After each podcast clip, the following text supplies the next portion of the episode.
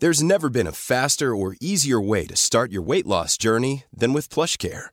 PlushCare accepts most insurance plans and gives you online access to board-certified physicians who can prescribe FDA-approved weight loss medications like Wegovy and Zepbound for those who qualify.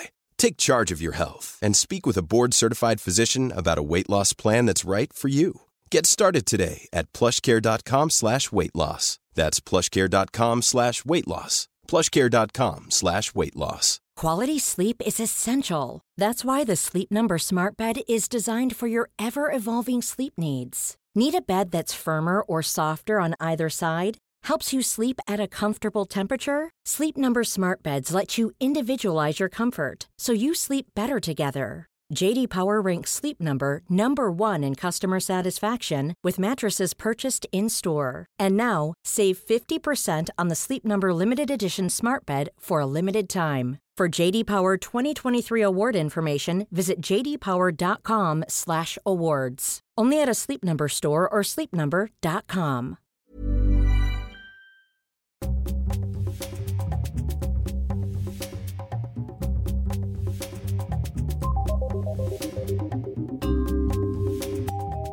Hello and welcome to You're Booked, the podcast for literary nosy parkers.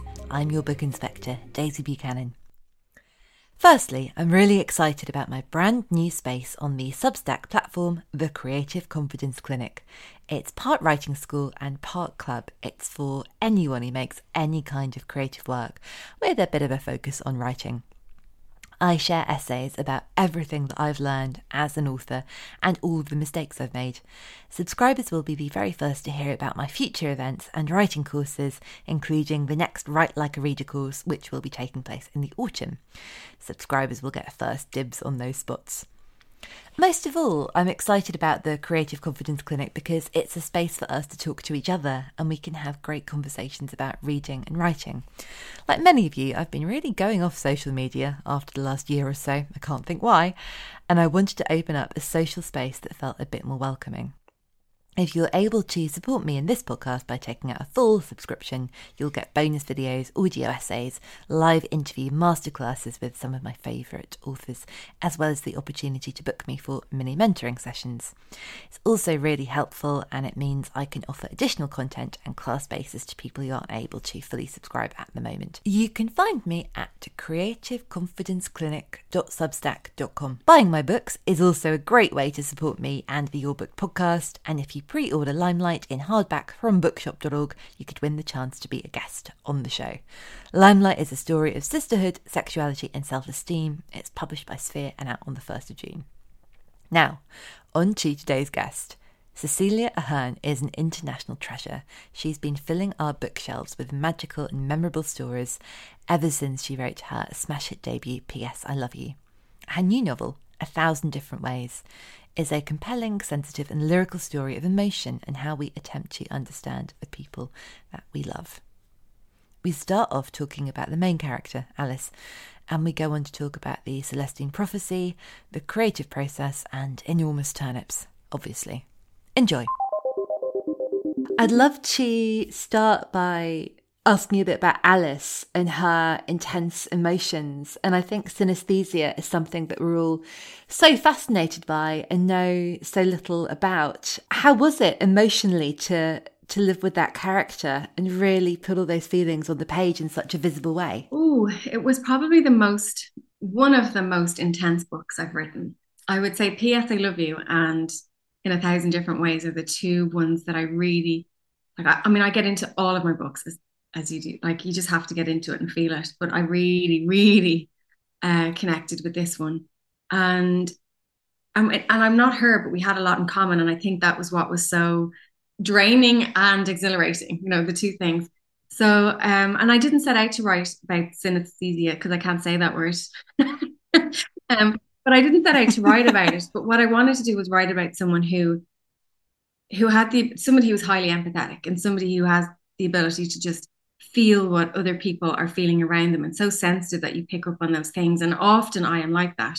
And as I was writing the novel, what I didn't want to be doing is write something that felt very magical and, you know, unrealistic because it is realistic. So then I started searching for reasons how she could have this. And that was one of the that word that I can't pronounce was one of the kind of ideas or theories offered, but it certainly isn't the reason. I think from for that character, what I have decided is that she it was purely environment that made her the way she is because her mother was so she's bipolar disorder, which she didn't know all her life, but her, her moods were so extreme.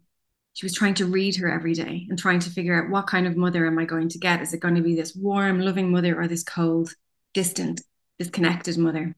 And so from doing that, she then starts to read everyone else around her and understand them. So writing about somebody like that it, was very intense but i was also writing about that because i was feeling that myself. I think that's why it does it feels so real and so grounded. And as you say that sort of it's interesting isn't it? Because i think that every book and you know living there's always an element of magic there but i can absolutely appreciate that you don't want sort of to overplay that. You want it to feel like a world that people can recognize. And that makes so much sense to me that it has been developed as a coping mechanism and a kind of amazing emotional tool, albeit a tool that has that comes with all kinds of very complicated facets that aren't always so easy to live with. And I suppose uh, what I wanted to do was introduce color as the way that she reads emotions is because so so many people aren't empathetic and um, it's weird or not weird it's kind of unusual or it's hard for people to understand how highly sensitive other people can be so many people can allow things to go over their heads or they don't even notice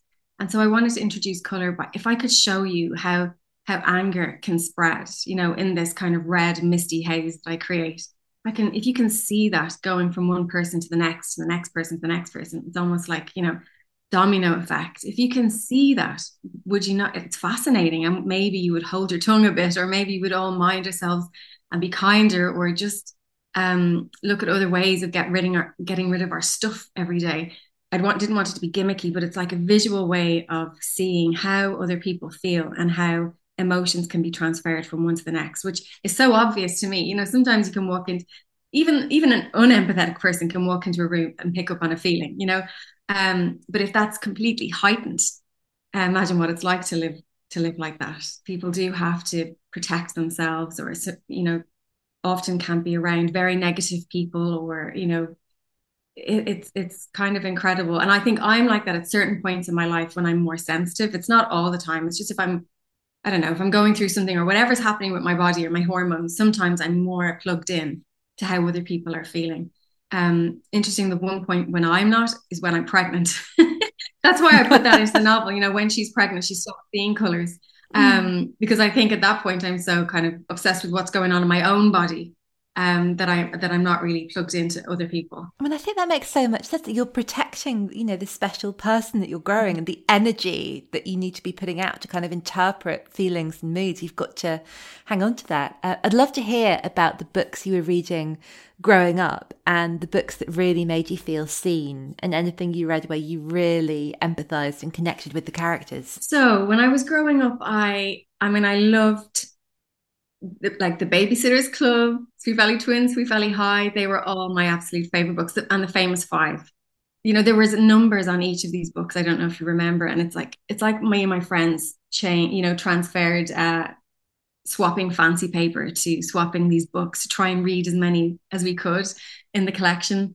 And the Babysitters Club was kind of created, written by Francine Pascal, but it was created by it was Jean Feiwel's idea. And she became my editor for my young adult collection um, series, Flawed and Perfect, which was amazing. So it's one of those weird moments as an author when you feel, wow, I'm now working with the woman who created the series that got me reading. So that was amazing. That's incredible. That's yeah. really beautiful. And I loved those books too. And I just went to stay with my friend who reads anything and everything. And she's incredibly well read. And we're both very, very high low and I found a um, she had a duplicate and she was going to give it away. So I said, "Oh, can I have this?" And it's the first Sweet Valley University book. Oh wow! I think everyone reading those Sweet Valley books, I think we were all Elizabeths who wanted to be Jessicas.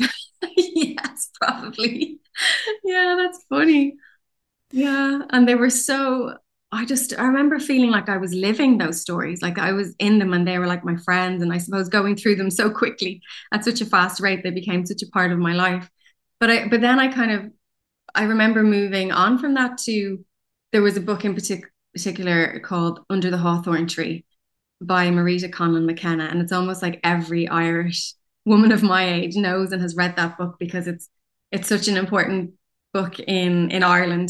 And it was about three young kids during the Irish famine and trying to make their way like on their own without their parents trying to make their way from one part of the country to another. And it was just so it felt so real to me. It was the first thing that wasn't Sweet Valley Twins the famous five. It was the first book that like things might not be okay. The world might not be always okay. So that that's a standout book to me for reading something a little bit you know darker I suppose and real more real no, not that these weren't real, but but more, I don't know, a world that I didn't recognize, I suppose. How did that book find you? Was it at school or did a friend yeah, lend I, I think it's you? one of those ones. I don't know if it even was a school book, but it's one that like everybody has read. It probably is now on the school curriculum, but um, it's just such a massively successful book and um, important book at the time. And then there was another one, which was The Best Little Girl in the World uh, by Steven Levenkron, which was about that a friend of mine was a ballet dancer. So I think at the age of 11 or 12, that's the book that was passed around to all the girls. And it was about anorexia. I, I just remember again, that was another, that wasn't, that introduced me to a world where everything wasn't always okay, you know? So books like that really just took me out of my kind of reading binge where everything was sugary and sweet. and then I learned a lot from those. And yeah, so that was passed around, I think, deliberately by parents to, to make us understand that subject matter. And I'll, ne- I'll never forget it. And I always remember thinking, I never, I understood in a way I never did before. And I always remember thinking that was not a path I wanted to go down. I think that's such a powerful illustration of why we read and the different reasons. And I think we, we read for comfort. You know, we want to be in those worlds that feel really consistent with characters we love and know and trust, but also to be, we also read to be moved and shocked and changed. Yes. And I think that's what I drift between. You're absolutely right. I go from wanting that absolute escapism, like the Magic Faraway Tree, which would have been one of my favorites Enid Blyton books, from that to yeah, the stuff that you're not particular that I don't particularly enjoy it when I'm reading it, but it's the stuff that stays with you um for a really long time, or the books that move you, books that make me cry are the ones I'll remember. So yeah, I go from that. I go from wanting to be in this absolutely other world to um to those yeah to those more moving shocking books. You know books maybe carry their own color or their own weight that we get a sense of those feelings. And I, I, suppose the other magical thing about books is those feelings are so different for every reader and it it's to do with the time that you read them as much as who you are. Absolutely. You know I, for a while i was saying you don't choose books books choose you. And you know sometimes um there's books that have come into my life that I, I, mean I that I say oh this is my favorite one of my top 10 books and I haven't read it since you know and I don't know what that book would do to me now. Like for example a book that I think was so important to me was the Celestine Prophecy um, by James Redfield and I read it when I was 21 someone gave it to me. I had just gotten the book deal for PS I Love You and my life was utterly changing you know for the better but it was you know overwhelming. So it was a time of transition. The person who gave it to me was a person who read that during a time of transition in their life. So they felt it was important to share with me. And I just absolutely love that book. And it, it's kind of this, uh, oh, I don't even know how to explain it, but um, it, it did a lot of reaffirming things that I felt that I didn't know were a thing. you know, so talking about um, synchronicity, you know, how you can be drawn to certain people, the power of coincidence. What is coincidence? You know, these kind of big things that I, I hadn't really talked about with other people, but and also like what I've written in my new novel, how people can fill you with energy and how people can drain you of energy. And it, w- it was just all about this. It's kind of a, spirit, a spiritual book, I suppose, that um, looked at a lot of different religious theories.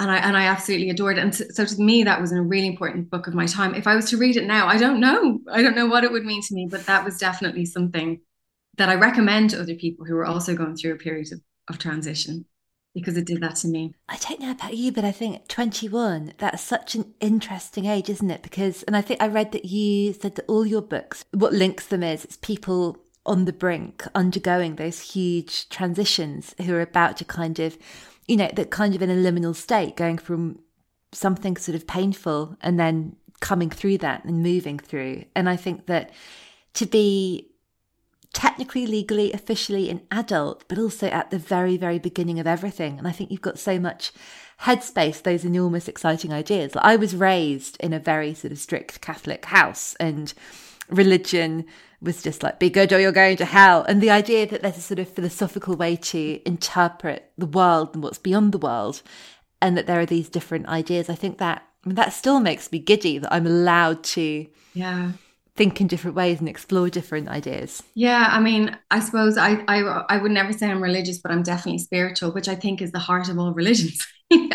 Before it got caught up in all of these other kind of rules and um and and recently I'm like, yeah, I think maybe I'm even a pagan. you know, that's the heart of it, really. You know, in into like in touch with nature and how how nature can affect you and stuff like that. So I'm just really, I find it again. That was that book to me was like a revelation. All these things that I felt that I was that I was seeing written down and and definitely are helpful through the transitional stages of life. I, I, my friends laugh at me. I always say there's a seven year thing in my life. You know, every seven years, I think I seem to move into this different version of me. So I'm never, and no one is ever static, the same person the whole way through mm. life. And that's what I love to write about. I love to write about how life is so challenging, you know, and every time I think that, okay, I'm, I'm kind of going calm, smooth on this path, like it throws something. And that's what I love to write about because when I'm happy, I don't question things so much. Um, but but when I'm really challenged, it's like you question everything. And that's the meaty part mm. of, of every character. For me, that, that's the that's where I want to put my characters at that really wibbly wobbly beginning, uh, where they're trying to walk this tightrope and become a stronger person and learn more about themselves because it's happening over and over and over again. I mean, I'm 40, what am I, 40 some, I don't even know what age I am, 42, I think. um, I think once a person about 35, it's really hard to keep track of the numbers. confused there for a minute. Um, I don't count the COVID years, I miss them. So it's just, yeah, I just find it fascinating. And I don't think I'll ever, ever be bored by, well, I wish I didn't continuously being challenged in my own life, but I'll never be bored about writing about it because I think we just, every time you can, I'm always learning something new about myself. And I just love doing that with characters. It's like peeling back the layers and who who are they now and who are they becoming and and the importance of the people around them and I just everything to me just is, is so inspirational about a transitional moment and that's that's why I do it. I think it's so exciting, isn't it, that once the character is on the page, they're they're in charge and there's what you choose to put on the page is kind of up to the author, but there's so much going on. Are there any books that you've read where there's been, you know, a character who's perhaps not a main character, but you thought, I know what this person is doing and how they're living, and I think this person should have their own novel or their own story. I often think when I'm reading books about minor characters, especially like, I mean, I think Jane Austen does this so brilliantly as well. There are sort of people who come for comic relief, like, you know, Mr. Collins is so awful, but I think that he would be a very funny star of his own yeah. novel. I, I think what I used to do earlier on is have too many other characters with not enough to do and instead lessen the amount of people I have and kind of combine more of the things I'm trying to give to other people to one person. Uh, that's not what you've asked me, but I'm just thinking of that as we talk. Because I know that you've done lots of screenwriting and writing for film and TV. And I guess that's a very sort of filmic way of doing it, isn't it? You can't yeah. have too many extra people coming in. You've got to yeah. keep it tight. As I was saying it, I was thinking that, yeah. Yeah, like whereas before I would have had lots of characters that do different things. And now I've learned, yeah, just strengthen. And it, it kind of keeps it's it's definitely related to what you've asked. Is there any character that I would like to be bigger? I think as I'm writing now, I'm realizing that even those small characters, I need to make more interesting so that they're not just there for for the purpose of one joke, you know, and they're not just there always for the purpose of another person, but but who are you know, I, I like to make each person stronger and stronger but look, I'm still coming up with ideas for new novels, but that's not to say I will never go back and go, hmm, who can I pick out of these stories and, and give them their own? What's the book that you've given the most as a gift or given the most recently as a gift? Okay, so there's there's two books. So one of my favorite books to give as a gift, I've given this the most, is The Boy, the Mole, the Fox, and the Horse. I love that book. And I've given it to people who I think are going through a tough time, you know, because I just find it a hug of a book. There's just such beautiful inspirational quotes. It's very uplifting it's really yeah if you can't give someone a hug i think that book is the equivalent And then the other book um, I have given to new parents a lot is I'm not going to swear, but go the beep to sleep by, by Adam um, Mansbach, um, which I find absolutely hilarious. Um, although I did give it to a new couple who are so you know, excited about their first child. And I mm. think they looked at that and thought that wasn't so beautiful. But anyone, anyone who's had a couple will know that that's funny. Yeah. I would say it, in a year, they will say thank you for the book. We needed that book. They might have more of a sense of humor then, but they were in the in the glowing moment of um, I think maybe it was more insulting, but it's a hilarious book. It's just fun. So um yeah, so a bit of a, a hug and a bit of a laugh.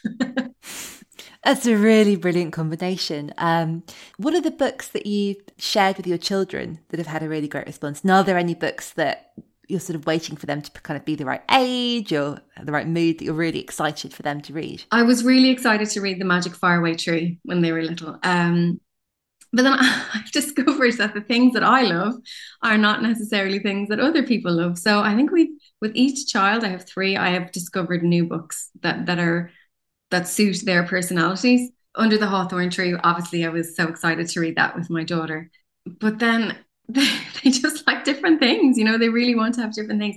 And my kids, for some reason, always want me to tell my own stories and not necessarily read them. So I had to, after spending the day writing, I would go upstairs and I'd have to um, think of other stories to, uh, you know, to make up but um, the Gruffalo series, like all of those mm. Julia Donaldson books. I'm jealous of children because I think that I was probably, I don't know when she started writing the Gruffalo books, but I've read them to my nephews and niece. I think I would have loved these when I was a oh kid. God, I would have loved them. I used to have to rap the Gruffalo to my daughter. She always wanted something different. It couldn't just be the usual. I had to like make things up or rap them. Sorry, go on. Your nephew. um, he introduced me to the book with no pictures, which a couple of years ago it was his favourite thing, and he just wanted it over and over and over again. I think it's uh, B.J. Novak, and um, it relies very much on the reader of the book humiliating themselves in various ways Brilliant. as they read. But that was um, that was a, a delight. What I was just remembering about the the magic faraway tree. It's amazing that sense of like fantasy and joy and things being different and new, but also those books felt very, very safe. That the tree was a very safe place to be. Did your family read you those books, or did you find them at school or through school friends? I I can't remember where. I just remember the book being at home, and that was the one that I loved reading myself and I loved it. And I look at what I was reading then and what I'm doing now, and it's so familiar. It's so similar. Um, like I'm every time they went up the tree, they were faced with a new world. Like the world had turned upside down, or you know, everything was topsy turvy. And that's I think I do that with every novel I, I write. It's like now I'm going up the tree, and what is the world like for my character now? And so they were very informative, very inspiring. The other one I love to read uh, was the enormous turnip, which I just read to myself every day. This Ladybird book, and I was just fascinated by this enormous piece of food. I think I just really loved food. I don't think I know the oh, enormous turnip. No one ever knows this one when I tell it. I just loved it. It was basically a farmer. Uh, he planted this turnip and it just became so enormous that he couldn't pull it out of the ground. Uh, he had to pull it. His wife had to pull him. Then a little boy came to pull the wife who pulled the farmer. Then a little girl came to pull the boy who pulled the wife who pulled the farmer. And then a dog and a cat got involved. And then they pulled the enormous turnip out of the ground. And they were eating turnip for breakfast, for lunch, for dinner every day. And I read it over and over and over again. It was the perfect story for me. I love the sound of the rhythm of that. And also, I love that the detail, which I think we get this in The Old Woman Who Swallowed a Fly, where it's like, you know who can help us pull a cat? Yeah, a cat's a really great person to bring in. Here. There's even a bird that comes in at one point. Um, yeah, it's funny. It, like you say, it's the rhythm. There was a book I loved that I don't remember so well. I think it's called The Pie Makers by Helen Cresswell. And for reasons. Maybe there's a village fate, or there's some reason why the whole village. And it's kind of a, it's a novel. Everyone has to kind of to rally round to bake a pie. And if memory serves me, the heroine is quite embarrassed to be the daughter of, I think, pie makers or pastry makers, or they're sort of a family business, and she yearns for something else and something bigger or brighter, but she's sort of committed to the the pastry ways. And the other detail I remember, it was sort of, I think the gravy boat was an actual boat because the pie was so enormous. Um, I might reread that actually. Yeah, lovely. I remember just loving it and loving those very specific details about how many tons of flour and suet and butter and whatever it was. Yeah, see, what is it about? And then there was also one I, I read called The Perfect Burger. Best title ever. Yeah, and, and they couldn't remember what they put in the recipe, but it was the most amazing burger ever. And they had to spend the rest of the novel trying to figure out what they put in to get to, to find the perfect burger. I read that as well over and over again. Obviously, I still like food. well, that me too. I'm, I'm going to be tracking these down. I'm going to be um, all of my internet searches kind of like turnips and burgers. but I, do, I really miss that feeling. I think now there is so much to read and it's so exciting. And this, you know, as an adult in the publishing world, sort of this is hot, this is buzzy, this is happening in six months. And I do really miss that feeling of being in a classroom or just by an unattended bookshelf or in a library and not knowing what anyone else thinks of any of the books and just being able to pull things out and think, this looks interesting. They are usually the books that I go for. I mean, it is great to have a buzzy book. Um, but I, I love to find, I love to discover something very different. And and I and I just love these very quirky. I go from reading crime thrillers, which I just adore. I can eat them up, I gobble them up, to reading these kind of quirky, um, surreal, absurd type stories and they are always the ones that I, I find tiny little thing in the shelf on its own. no other books by the same author. Uh, so one it would be The Tiny Wife by Andrew Kaufman. I absolutely adore it. It's a, a surreal, I suppose surreal and absurd would be my kind of favorite type of book to read. And and I don't know, and I never know anyone else who reads them. I know it's a popular book, but I mean, I, I just it's not something that's been you know, flash. There's no flash flashing neon lights mm. around it. It's just something that you discover yourself. That it's a really special feeling, isn't it, where you feel as though you have been spoken to. And I feel like I definitely know that name, but I will be looking it up. The Tiny Wife is such a good title, isn't it? it you know, and it's such a good story that there's um, a bank robber goes into a bank and instead of stealing money or things, he asks each person for an item of sentimental value. So they have to give him an item of sentimental value. And then he takes them. And as soon as he go away, all these kind of very unusual things start to happen to people. Uh, one being that a wife starts shrinking, um, feeling very small in her in her world. And it's fabulous. He's written many others. There's Born Born Weird is another novel. There's The Ticking Heart, which I adored. And all my friends are superheroes. He's got he's got a lot, but it's all like basically landing in the land of metaphor. they're, they're fantastic. There's never been a faster or easier way to start your weight loss journey than with PlushCare. PlushCare accepts most insurance plans and gives you online access to board-certified physicians who can prescribe FDA-approved weight loss medications like Wegovy and Zepbound for those who qualify. Take charge of your health and speak with a board-certified physician about a weight loss plan that's right for you. Get started today at plushcare.com slash weight loss. That's plushcare.com slash weight loss. Plushcare.com slash weight loss. Hey Dave. Yeah, Randy. Since we founded Bombas, we've always said our socks, underwear, and t-shirts are super soft. Any new ideas? Maybe sublimely soft. Or disgustingly cozy. Wait, what? I got it. Bombas absurdly comfortable essentials for yourself and for those facing homelessness. Because one purchased equals one donated. Wow, did we just write an ad? Yes. Bombas. Big comfort for everyone. Go to bombas.com slash ACAST and use code ACAST for 20% off your first purchase. Cool fact a crocodile can't stick out its tongue. Also, you can get health insurance for a month or just under a year in some states. United Healthcare short term insurance plans, underwritten by Golden Rule Insurance Company, offer flexible, budget friendly coverage for you. Learn more at uh1.com. We'll be back with Cecelia soon, but now it's time for my Steal of the Week. I've chosen Perfect Sound Whatever by James Acaster. I really love this book, part memoir and part collection of criticism, as Acaster tries to get through a very painful period, the year 2017, by listening to as many albums as he possibly can from the year 2016. It's smart, generous, and funny. It's about finding light in a dark time, and it's about one of my very favourite themes being a fan. This book reset my brain. I stopped worrying about the new things I'm missing, and I started feeling incredibly excited about discovering them instead. Perfect Sound Whatever by James Acaster is published by Headline and out now. Now back to Cecelia. Tell me about the crime thrillers that you enjoy, because I'm, I'm always a bit scared of crime because of because crime. but I'm always trying to get into it because I know that, you know, so many people love them oh, and they're so satisfying to read. I gobble them up. They are satisfying. There's a couple of authors that I get super excited about. Um, so Karin Slaughter is one, and her Grant County series would be one of my favorites. She's created these characters called Will Trent and Sara Linton, and they are the coolest people, and they are my be- they are my friends. I know these characters, and um, but not only is it it is very can be very violent and very graphic and all that. But she, they're so emotionally intelligent that it's not just about this crime. You really get involved in the characters' lives.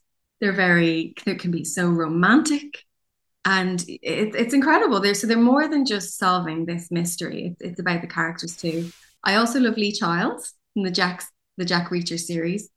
And I remember in the early books, they used to have um, this quote on it saying, men want to be him, women want to be with him, right, which is just so awful. and I read an interview with uh, Lee Child who said, well, they realized that it wasn't women wanted to be with him; it was women who were reading it also wanted to be him. And like that's it's just this amazing character who he always wins. you know, he can sum everyone up um, in one look. I love that kind of the cleverness of oh, that's he's wearing that watch, so he knows what they make a year. He knows who they are, probably where they live in that town. I just love that cleverness. And um, and then the other author I absolutely adore is Jane Casey, who has written the Maeve Kerrigan series. And again, I think I like these books because they're so emotionally intelligent. It's not just about a crime that's very cleverly and brilliantly written. It's again, there's romance in it. There's, but there's a woman going through her own journey in life. Because I've read a lot of crime where you don't know what the person's feeling. You know, you don't really know what this mm. detective is feeling. Um, but these are really emotional. I don't know if it's men do write emotion too, but these two particular crime ones are written by women, and I, and I feel they're very compassionate, empathetic kind of books. Because I guess that makes sense because you, if whatever side you are, you know, whether you're the person who is the victim of the crime or the person solving the crime, it's going to bring up feelings. And again, that I think roots it in the real, doesn't it? And you can get so caught up. It's been not to go into it too much, but I know that something that's been on the news a lot at the moment is the sort of true crime amateur sleuth, a real tragedy has happened. Mm. And I've been really genuinely quite surprised by the number of people who seem to be like, well, I'm going to solve it like it's Wordle or Sudoku, and don't seem to have that kind of empathy that this is a tragedy that's touched lives. So I'm always really thrilled and grateful for writers who do that. I'm a big fan of um, Caroline Corcoran. Her latest book is uh, What Happened on Floor 34. And I suppose it's kind of, she does write, I guess they're probably psychological thrillers, but yeah, it is about crime, but in a really human and mm. emotional way. There is a sense of real people having very complex lives and also the complex parts of the lives that aren't necessarily impacted by the crime even. Yes exactly yeah. I mean and it's this is what we love is storytelling and this is a story and it's even though it's taking you to a very dark part it is escape from the life that you're living in now. But what i also love about them is this term somebody told me it's um like efficiency porn. That's great. Yeah it's the best so thing. So it's like we watch all these you know Law and Order or NYPD or whatever it is we're watching because there's a problem. Um, they fix it.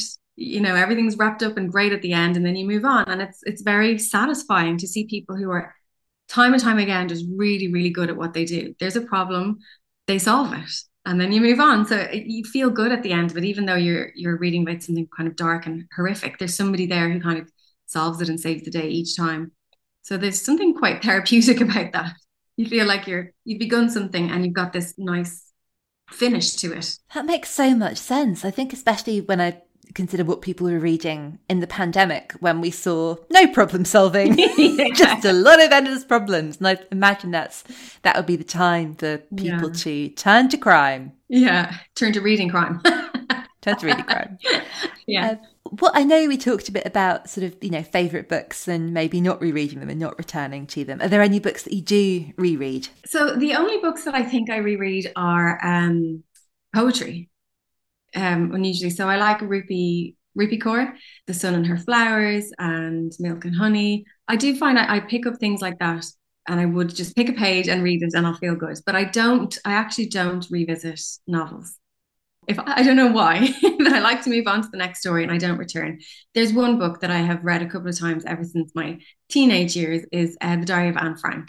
And I kind of could not get that out of my head. And it was her- so horrific and appalling. And I used to write a diary every day as a child. And I kind of felt this link with her.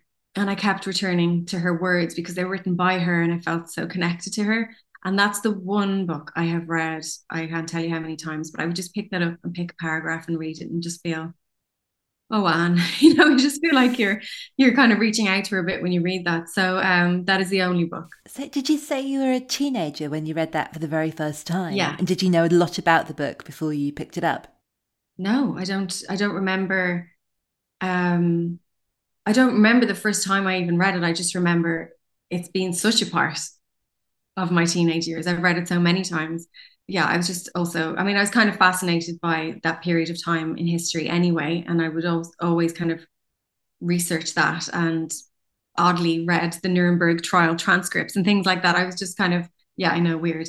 But, um, but my mind does that when I'm interested in something, I tend to just research it, you know, so much. And, and that book was like a real insight to what to somebody had to suffer through. It was horrific, but like I revisit it and go, oh.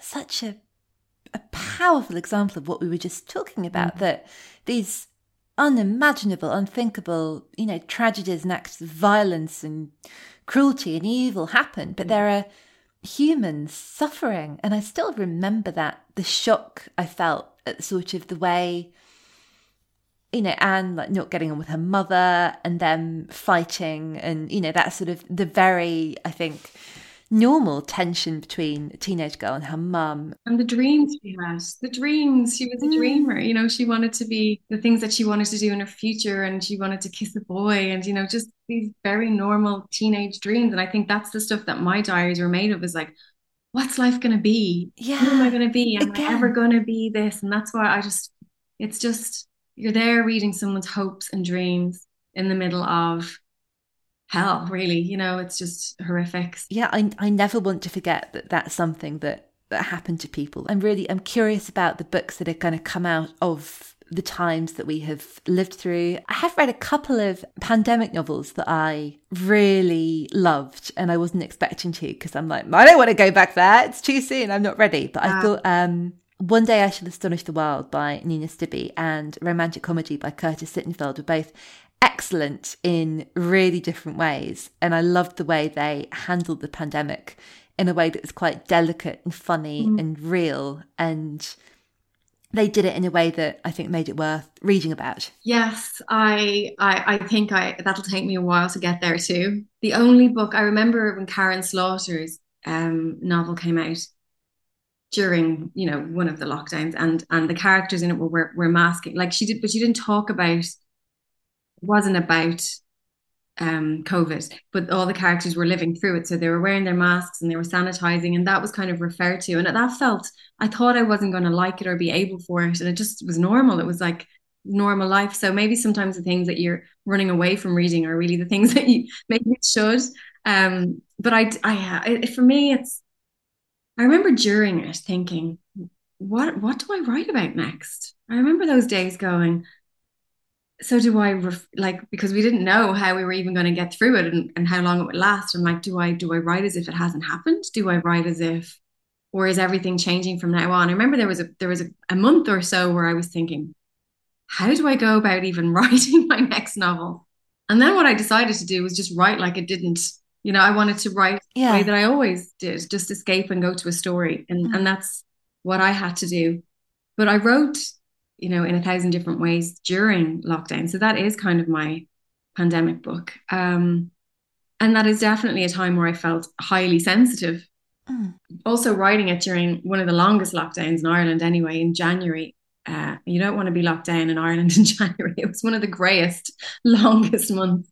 And I think that, you know, when I was writing about a book about color and about someone who who saw color and needed color, and that was so it's funny, really, what's going on in your life can, you know, I wasn't writing about a grey world. I was writing about a colorful world, but I was living in a grey world uh, feeling highly sensitive. So that's, I suppose, that was my response to lockdown and um, to COVID and things like that. But it wasn't to write a pandemic novel. It was more to put my feelings of pandemic into what I was writing. Created an alternative universe mm. to that you could sort of, you know, exist in and live in when the real one was a little much. Um, I was writing my novel Careering in lockdown, and there was a lot of anxiety about because it's sort of about how of having a very emotional relationship with work and how ultimately it's never ever going to love you back. And I had the idea because that's something that I've been thinking about. I think for all of my working life and possibly before that. Wait, love um, is never work is never going to love you back. Yeah. Oh my god, that's amazing. But on the one hand it seemed real, you know, this is before the conversation about the great resignation and quiet quitting and, you know, all of those things. But also, as I was writing it, I was thinking, no one can go in the office. Will there be offices to go to? How can I write this, you know, set in this in this world? And actually by the time Careering came out last March, people were back in offices and masking has sort of fallen away and Careering comes out in paperback um, on Thursday at the time of recording. And if I had tried to make it sort of pandemic friendly or it would I think it would just be very strange to read now. I think it would be quite, you know, unless I'd found a way to do it that was very specifically set in in that time in I don't know 2022, which I sort of I wanted to avoid. I think it would you know, I wanted it to be timely and I think it would make it feel less timely. But they only really made that decision because I was living in a very cautious, locked down, masked world, and I didn't want to live in that world when I could be at my desk and in my imagination. Absolutely. I, I mean, I think that um, a lot of I know a lot of writers struggled actually to write during lockdown, during the pandemic. And I spoke to a few about that, you know, that they couldn't find that their their head was able to wander to this kind of frothy place when something mm. so heavy was happening. And yet that is the time when I want my head to wander. You know, when, when something tough is happening, my head goes la la la. you know, off it goes. So I found it very um, I'm not going to use the word inspiring, but um but I, I wrote a lot. I wrote a lot. Like the only problem to me was time because I was homeschooling and la la la and all that other stuff. Um, but no, my head just disappeared to other places where this was not happening. So I found it yeah, it was good for me in that way, which is what writing is. I like to go to other places that are, that are not here. There's something I'm trying to figure out to do with what it did to us all. And, you know, I understand in so many ways. I was so lucky. Um, broadly speaking, everyone I know sort of managed to kind of get through it and be, you know, sort of as happy and healthy and secure as people could possibly be. But things like weddings and holidays and how much humans are conditioned to kind of live in the future and when we could plan things, but you couldn't fully relax into the joy of looking forward to them because you thought, well, you know, everything might get cancelled at the last minute. We don't know. And I think we're slowly starting to get that feeling back that it is okay to book a holiday and look forward to the holiday.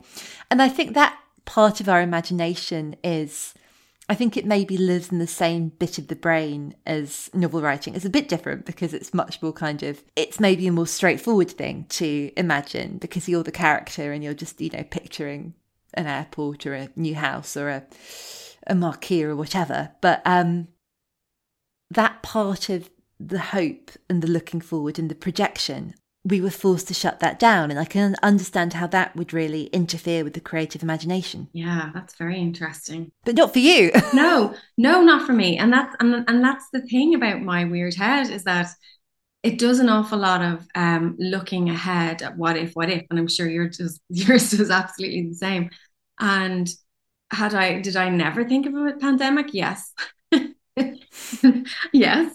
Um, but but I wouldn't explain I wouldn't describe myself as a worrier but these but things go through my head and I often I think well I'm going to travel to this country are there chances where the borders will close and I won't be able to leave and something will happen? Does that go through my head all the time? Yeah. I think I think of all the like gazillion different variations of things that can happen good and bad that by the time something like I obviously exhaust myself.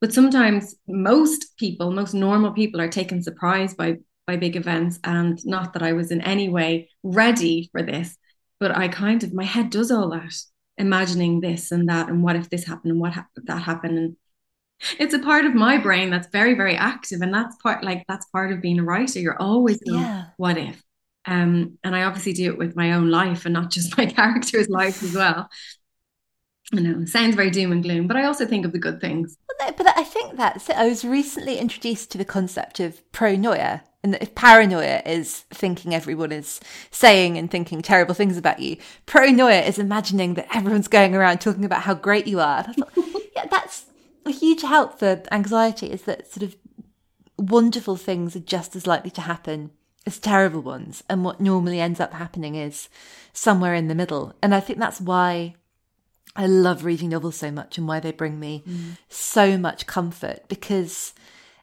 it's that sense, I suppose, of a a simulation of of the best and worst. And I think they really nourish and work that imaginative muscle of possibility. It's not that terrible things can't happen or don't happen. It's just, you know, the world is wide. Mm, absolutely. Yeah, it's just it's like a playground, isn't it? the head, the mind is a playground. I love that. Yeah. I suppose when I'm reading books, it's often I'll go, oh, I wish I thought of that, you know, because it's fun. I go to my mind and I have fun. If I go for a walk, sometimes I'm mm. watching stories that I'm making up in my head, like it's a movie or like it's a book. And sometimes, you know, I'll, I'll read a book and I'll go, oh, I wish that was, I wish that was my one. So, for example, oh. I love The Time Traveler's Wife by Audrey Niffenegger, and I just, I would love to have written that book. you know, some ideas you ever mm. some books and just go, oh, I wish I'd thought of that one. I could have thought of that one, but I didn't. I think that's such a great thing to ask. What specific parts of it made you? Was it the, the the overall concept, or was it when reading it and you thought, "Oh, damn! I wish I'd done this"? So the overall concept, yes, but then there were parts of it like so. This woman, her husband is a time traveler, so he jumps back and forth in time, and then there's the point where she meets him when she's very young, like as a child. I don't can't remember what age, so I'm making up five years old. So he she meets him at five when he's an adult. And yet she grows up knowing him her whole life. And when she meets him for the first time he has never met her yet. So when they are married and lying in bed together and he disappears he goes into time travel and all of a sudden he lands in bed and starts laughing and says i just met you. So i just i just find that so clever. That bit i go over and over going that's so clever. So who meets who first I find it so like there's so much to the novel that makes me wonder that I like so on paper it seems like a very kind of easy story. There's a woman whose husband jumps back and forth in time, but really there's so much more to it. That you know, and when he's he's younger, he's jumping forward and sees her when she's an older woman, so that when she's an older woman and he's no longer around, suddenly he's there. I mean, it's just so the whole thing was beautiful to me. So many layers and um it's also it's dark but it's romantic and there's so much emotion. I cried my eyes out reading it. There's an incredible sense of the infinite mm. and i love i really love the sort of the groundhog day concept yeah. and my friend Cesca Major has just written a gorgeous new novel called i think maybe next time and it's a woman who is reliving the same day over and over again and doesn't know why and it's so great because it's more than the concept. She's taken a really interesting idea, but the characters have so much warmth and depth, and it's really smart and it's really tender.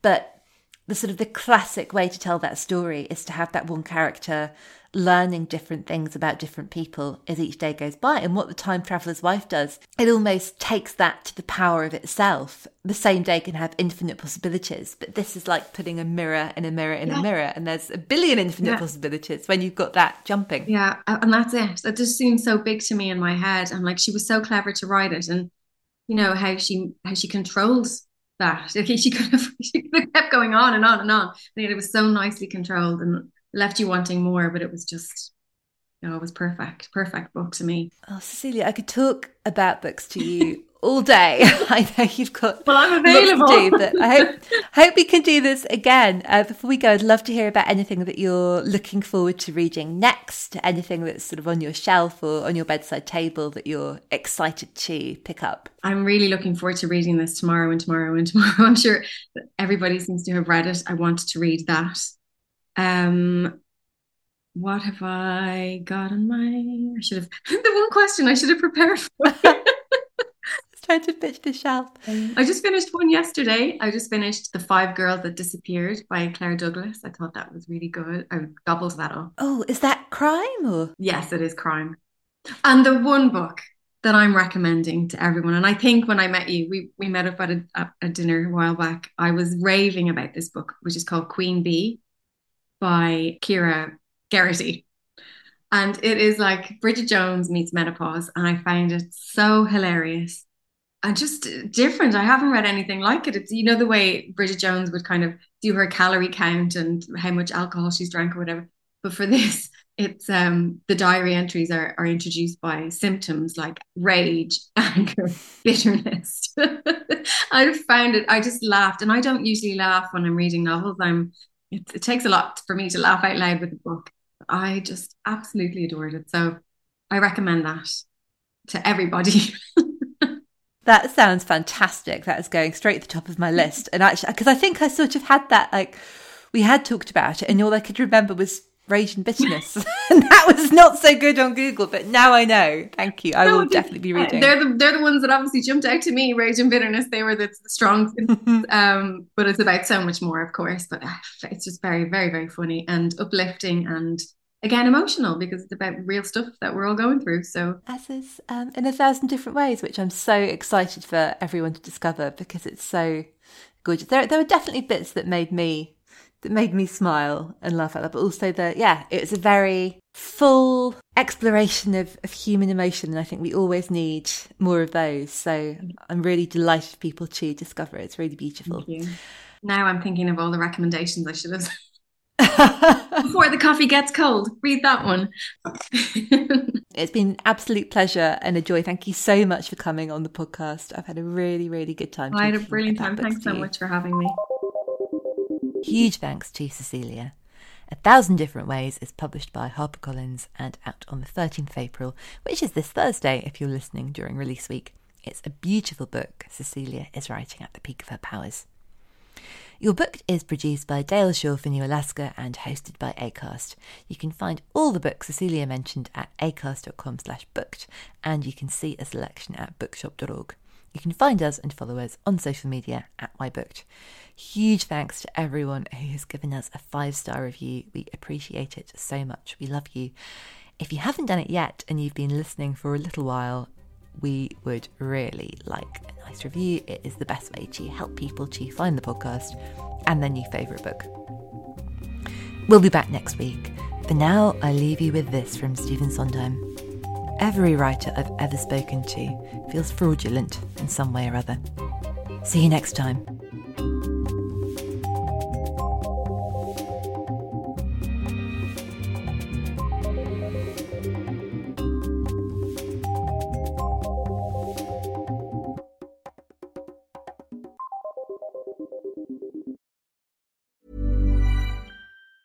Planning for your next trip? Elevate your travel style with Quince. Quince has all the jet setting essentials you'll want for your next getaway, like European linen, premium luggage options, buttery soft Italian leather bags, and so much more. And it's all priced at 50 to 80% less than similar brands. Plus, Quince only works with factories that use safe and ethical manufacturing practices. Pack your bags with high-quality essentials you'll be wearing for vacations to come with Quince. Go to quince.com slash trip for free shipping and 365-day returns. Planning for your next trip? Elevate your travel style with Quince. Quince has all the jet-setting essentials you'll want for your next getaway, like European linen, premium luggage options, buttery soft Italian leather bags, and so much more. And is all priced at 50 to 80% less than similar brands. Plus, Quince only works with factories that use safe and ethical manufacturing practices. Pack your bags with high-quality essentials you'll be wearing for vacations to come with Quince. Go to quince.com/pack for free shipping and 365-day returns.